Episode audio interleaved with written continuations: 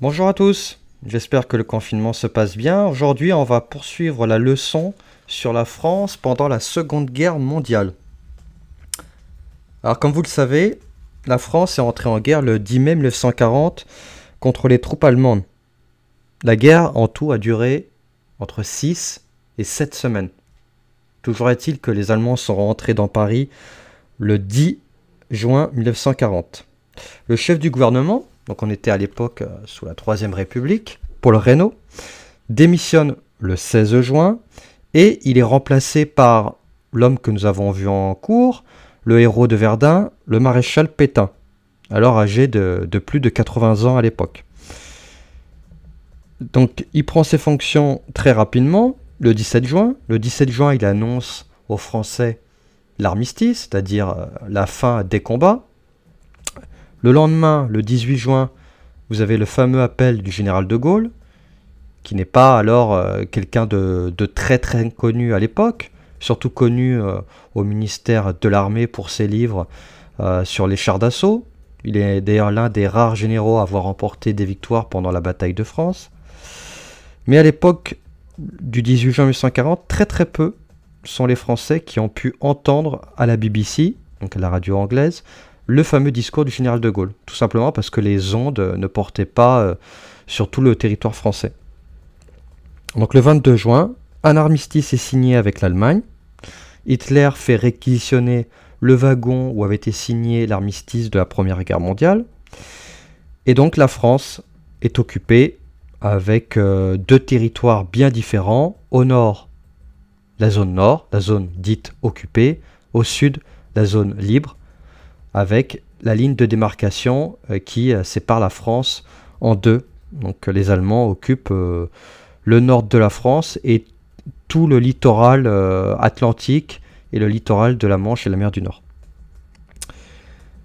Donc, à peu près trois semaines après, le maréchal Pétain reçoit les pleins pouvoirs, c'est-à-dire qu'il a toutes les libertés possibles pour diriger le pays. Il a les pleins pouvoirs votés par l'Assemblée nationale.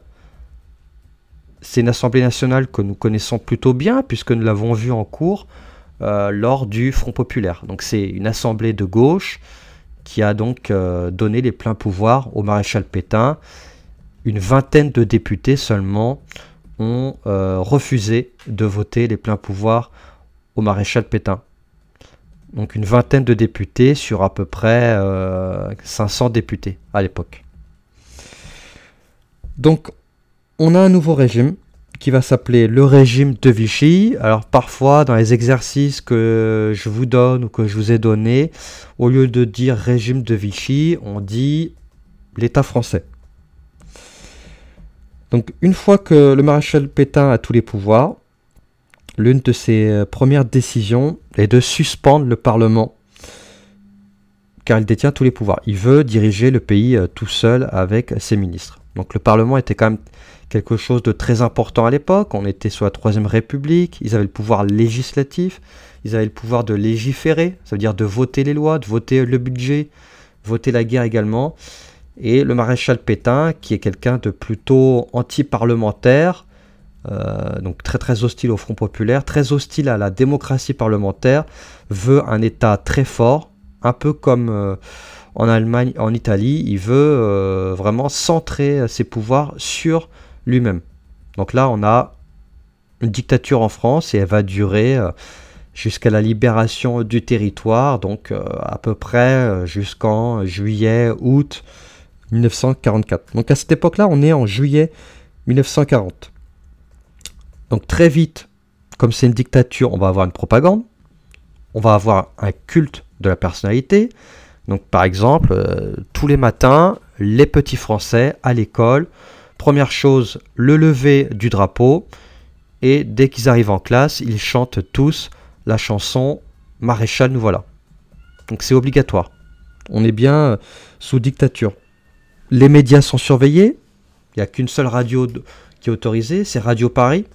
D'ailleurs, il y a un résistant euh, à l'époque qui disait euh, Radio Paris ment, Radio Paris est allemand. Donc c'était une façon pour cet humoriste de dénoncer euh, le manque de liberté de cette radio qui était en vérité sous étroite surveillance avec à la fois les autorités allemandes, mais aussi le maréchal Pétain. Donc le maréchal Pétain donnait son autorisation pour les programmes qui allaient être diffusés à Radio Paris. Donc les communications postales et téléphoniques sont surveillées. Donc on a, la France devient un État très vite policier, avec notamment la milice qui va aider la Gestapo à traquer euh, les personnes de confession juive euh, sur tout le territoire français. Donc en octobre 1940, donc autour du, du 20 octobre 1940, le maréchal Pétain annonce aux Français qu'il entre dans ce qu'il appelle la voie de la collaboration. C'est-à-dire qu'on va que la France va être engagée aux côtés de l'Allemagne d'un point de vue économique. Donc les produits qui sortent des différentes usines vont aller aux Allemands. Euh, on a une collaboration euh, financière, donc euh, la France verse une très grande partie de leur or aux Allemands pour pouvoir soutenir leur effort financier. Et très vite, le régime de Vichy, en aidant les Allemands, notamment euh, sur les questions euh, des, euh, des, Français qui sont de confession juive, très vite le régime de Vichy devient un régime réactionnaire et raciste.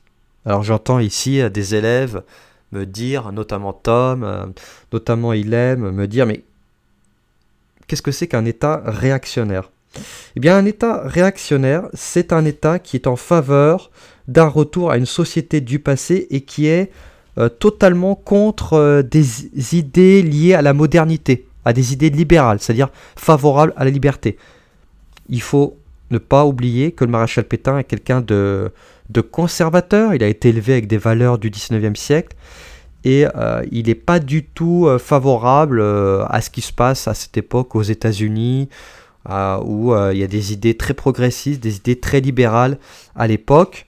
Lui, il est pour une sorte de d'état conservateur centré autour des valeurs familiales et des valeurs religieuses.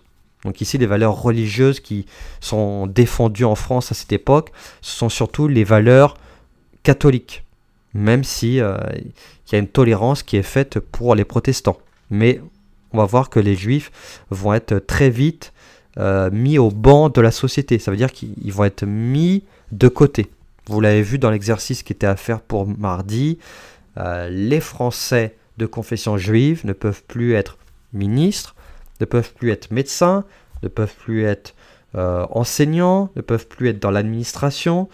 Donc très vite, ces gens-là vont être mis de côté. On va leur demander de porter une étoile juive, une étoile jaune. Les squares, les jardins, les parcs vont être interdits et il n'est pas rare de voir par exemple à Paris des soldats allemands euh, pousser euh, des euh, Français de confession juive en dehors du trottoir en leur indiquant le caniveau pour leur dire que non, ils n'ont plus, plus le droit de se mêler aux autres et donc ils sont volontairement mis de côté. Ce qui prouve bien que le régime de Vichy n'est absolument pas une démocratie. Elle met de côté, elle fait une distinction parmi sa population alors que toute la population euh, devait, enfin, était avant, euh, enfin, devait être mise à égalité avec les autres. Donc là, il n'y a aucune les libertés sont restreintes, il n'y a plus d'égalité entre les citoyens et euh, les valeurs fraternelles commencent à, disparaître peu à peu au fur et à mesure de l'occupation. Donc, pour vous montrer à quel point il y a une rupture dans avec le régime de Vichy, dirigé par le maréchal Pétain, c'est qu'on a affaire à une nouvelle devise. Il n'y a plus liberté, égalité, fraternité. On a maintenant travail, famille, patrie. Donc là, ça montre bien la rupture avec la Troisième République. Donc, le maréchal Pétain, il montre une image d'une France très campagnarde, ce que nous on va appeler rurale et catholique. Hein. La ville s'est vue comme quelque chose de très bourgeois, et le maréchal Pétain, lui, il veut euh, ressouder les Français sous des valeurs plutôt campagnardes, donc il va mettre en valeur, pardon, euh, le travail de la terre. Il met en avant euh, les paysans. N'oubliez pas qu'à cette époque, plus de la moitié des habitants en France, plus de la moitié des Français euh, étaient des paysans. Donc Pétain veut transformer la société française et il va créer un programme qu'on va appeler la Révolution nationale. Vichy, donc euh, le maréchal Pétain s'installe à Vichy, c'est une cure thermale au sud de la France, donc on est bien sûr en zone libre. Il rejette les populations qui sont considérées comme non françaises les tziganes, les étrangers et les juifs. Les juifs de France sont stigmatisés, donc je vous l'ai dit, mis de côté. Leurs droits sont limités par un statut particulier qu'on va appeler le statut juif. Donc je, corrige mon erreur. En fait, donc le maréchal Pétain, tout à l'heure, j'ai dit que c'était en octobre. Donc soyons plus précis. Le maréchal Pétain euh, rencontre Hitler le 20 octobre à Montoire. Et c'est le 24 octobre que euh, finalement euh, Pétain commence véritablement sa collaboration. Donc à partir de 1943, tous les jeunes Français, donc qui ont euh, entre 18 et une trentaine d'années, vont devoir faire ce qu'on appelle le service du travail obligatoire. Alors au début, le régime de Vichy disait les volontaires, vous devez aller travailler en Allemagne pour aider l'Allemagne à battre euh, notamment l'Angleterre et euh, l'URSS. Ça n'avait pas très bien fonctionné et donc là, Pétain met le service du travail obligatoire. Donc c'est obligé. Donc si vous n'y allez pas, vous êtes envoyé de force et vous pouvez aller euh, en prison. Donc il y a beaucoup de Français qu'on va appeler les réfractaires qui vont refuser de faire le STO et qui vont trouver refuge dans le, maquis. C'est-à-dire des lieux euh, très clandestins, souvent euh, dans des montagnes. Notamment, je pense euh, à la montagne du Vercors, le massif du Vercors dans les Alpes. La police française, donc des policiers qui auparavant bah, obéissaient aux ordres, par, par, exemple, de Léon Blum, euh, une partie de la police française est chargée d'aider les SS à faire régner la terreur dans les villes et dans les campagnes françaises. Et donc, cette euh, police, qu'on va appeler la milice après, arrête les résistants et les juifs dans la zone libre. La France mène sa propre politique d'arrestation des juifs en organisant des rafles. Parfois, c'est le maréchal Pétain, c'est à l'initiative uniquement du maréchal Pétain qu'on a arrêté des juifs, et pas sous ordre euh, allemand. Donc ça c'est vraiment très important euh, de bien l'avoir en tête. Donc les juifs sont envoyés en convoi ferroviaire dans les camps de concentration. Souvent ils sont euh, envoyés dans un camp de transit à Drancy. Mais ça on l'avait vu quand on avait étudié le texte de Simone Veil. Et donc beaucoup de juifs français vont être exterminés en Europe de l'Est, à Auschwitz, à Buchenwald, à Birkenau, euh, à Sobibor notamment. En 1942, on l'a vu, les Américains sont plus actifs. Ils font des débarquements en Afrique du Nord, des débarquements en Italie. Et donc, dès que les Américains mettent le pied en Italie, les Allemands envahissent la partie sud de la France, donc la zone libre. La Gestapo est maintenant partout présente sur le territoire. Les nazis sont plutôt satisfaits de la politique du maréchal Pétain et donc ils le gardent. Ils le voient comme un allié euh, plutôt très très utile. A l'inverse du gouvernement de Vichy, une poignée d'hommes s'opposent et même refusent la défaite de juin 1940. Donc il y a deux types de résistance. On a la résistance intérieure et on a la résistance extérieure. Alors pourquoi on dit la résistance extérieure? Parce qu'elle est extérieure au territoire français. Réfugié à Londres, le général de Gaulle organise la résistance. Il appelle à poursuivre le combat le 18 juin 1940. Le général de Gaulle crée le CFLN, donc on a vu hier, donc c'est le, enfin qu'on a vu hier, pardon, euh, mardi dernier, qui est le Comité français de libération nationale créé en 1943. Et oui, on n'oublie pas, la France, vous l'avez vu avec M. Messi, la France a des colonies en Afrique du Nord et en Afrique centrale. Et eux n'obéissent pas du tout au régime de Vichy, ils ont préféré obéir très vite, obéir euh, au général de Gaulle. Donc le général de Gaulle, en créant cette, résistance extérieure, crée les forces françaises libres, qu'on appelle plus communément les FFL, une armée de volontaires combattant aux côtés des Alliés. On va les voir euh, euh, notamment euh, bah, avec le commando Kiefer 6 juin 1944, et on va les voir beaucoup en Belgique et en Allemagne, quand les Américains vont envahir l'Allemagne. Mais attention, la résistance intérieure, donc à l'opposé de la résistance extérieure, est née très tardivement, entre guillemets. Elle n'est pas née le 19 juin 1940 en France. C'est venu très progressivement. Et puis, c'est des groupes qui se connaissaient absolument pas. Donc, euh, très vite, on a de petits groupes de résistants qui se forment, notamment euh, à partir du 11 novembre 1940. Alors, qu'est-ce qu'ils font, euh, ces, petits résistants entre eux.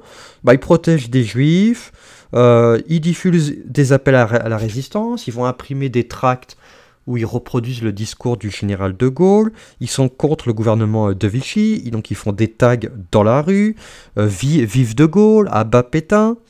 Donc ils mènent, ça va venir très progressivement grâce à des aides euh, économiques, financières euh, des Américains, des Anglais. Ils vont faire ce qu'on appelle des sabotages, ils vont faire sauter des trains allemands qui transportent des munitions.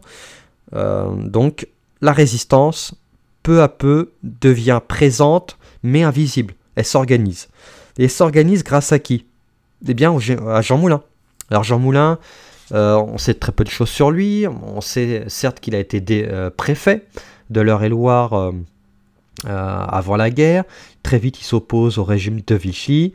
Et très rapidement également, il part à Londres. Et donc, Jean Moulin va avoir une mission très importante. Il va devoir unifier tous les réseaux de résistance. Donc un travail très très important parce qu'à cette époque on a des résistants qui sont de droite, donc qui sont conservateurs mais qui ne partagent pas tout à fait les mêmes idées que le maréchal Pétain. On a des résistants catholiques, on a des résistants socialistes, donc euh, qui ont les mêmes idées que Léon Blum. Il y a même beaucoup beaucoup de résistants qui sont communistes, donc euh, le parti des 75 000 fusillés. Donc euh, vous voyez que ces gens-là ont des idées politiques quand même qui sont à l'opposé. Mais ils s'entendent sur une, chose importante. Chasser l'Allemagne de la France. Mettre fin à l'occupation et mettre fin au régime de Vichy. Donc ils ont des idées politiques différentes, mais ils sont d'accord sur un point, sur le fait qu'il faut résister. Et donc c'est Jean Moulin qui va créer le CNR et il va réussir à fusionner tous les euh, euh, groupes de résistants entre eux. Et en plus, il arrive à faire, à faire l'exploit, pardon, de mettre le général de Gaulle comme seul chef de la résistance. Donc on a des communistes qui acceptent de Gaulle comme chef de la résistance, alors qu'ils le connaissent peu, alors qu'ils savent que c'est un général, donc c'est plutôt mal vu. Euh, donc Jean Moulin fait quelque chose de très important. Malheureusement, il ne peut pas atteindre totalement sa mission à bien, car il est dénoncé. On ne sait toujours pas par qui, même euh, euh, plus de 75 ans après les faits. Il est dénoncé, il est arrêté à Lyon, euh, il, est, il, est, torturé par la Gestapo, mais Jean Moulin ne va rien dire. Il y a juste une seule chose qu'il avoue sous la torture, quelques heures avant de mourir, c'est son prénom et son nom. Parce que son nom de code à l'époque, c'était Max.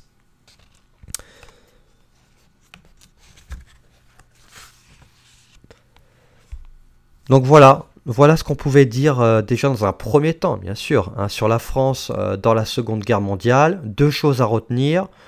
On a d'un côté le régime de Vichy qui collabore, d'un autre côté la résistance qui s'oppose aux Allemands, alors, ne pensez surtout pas que la moitié des Français étaient des collaborateurs, la moitié des Français étaient des résistants. Non La plupart des Français continuent leur vie, j'ai envie de dire, normalement. Certes, il y a le couvre-feu, ça veut dire qu'ils doivent être chez eux avant la tombée de la nuit, mais ils continuent d'avoir euh, leur travail. Ils continuent d'aller à l'usine, ils continuent de traire leurs vaches, les enfants euh, continuent d'aller à l'école. Il euh, n'y a pas de confinement. Il n'y a pas de confinement à l'époque. On vit bah, j'ai envie de dire pas normalement, parce que la vie quotidienne change. On a quand même les jeunes hommes qui sont partis en Allemagne, on a ce qu'on appelle les tickets de rationnement. Donc, euh, pour certaines familles, bah, on n'a pas le droit à plus de 100 grammes de beurre, de viande par jour. Donc, tout est rationalisé. Ça devient plus dur de se, de se procurer de la nourriture, de se procurer euh, des, des produits. Donc, c'est un peu le système D. Donc, c'est le système de la débrouillardise, de la débrouillarde. Donc, c'est une époque euh, assez spéciale pour la France. Les Français sont dans l'expectative. Donc qu'est-ce que ça veut dire? Bah, Ils sont dans l'attente. Ils attendent que les choses se passent. Voilà, c'est tout pour aujourd'hui. Donc euh, moi j'attends vos questions. Si vous avez euh, des interrogations ou si vous voulez plus d'éclaircissement. Donc le but c'est vraiment euh, quand même d'avoir euh, un, échange pour que euh, vous soyez bien au fait de ce chapitre. Allez, bon courage et au revoir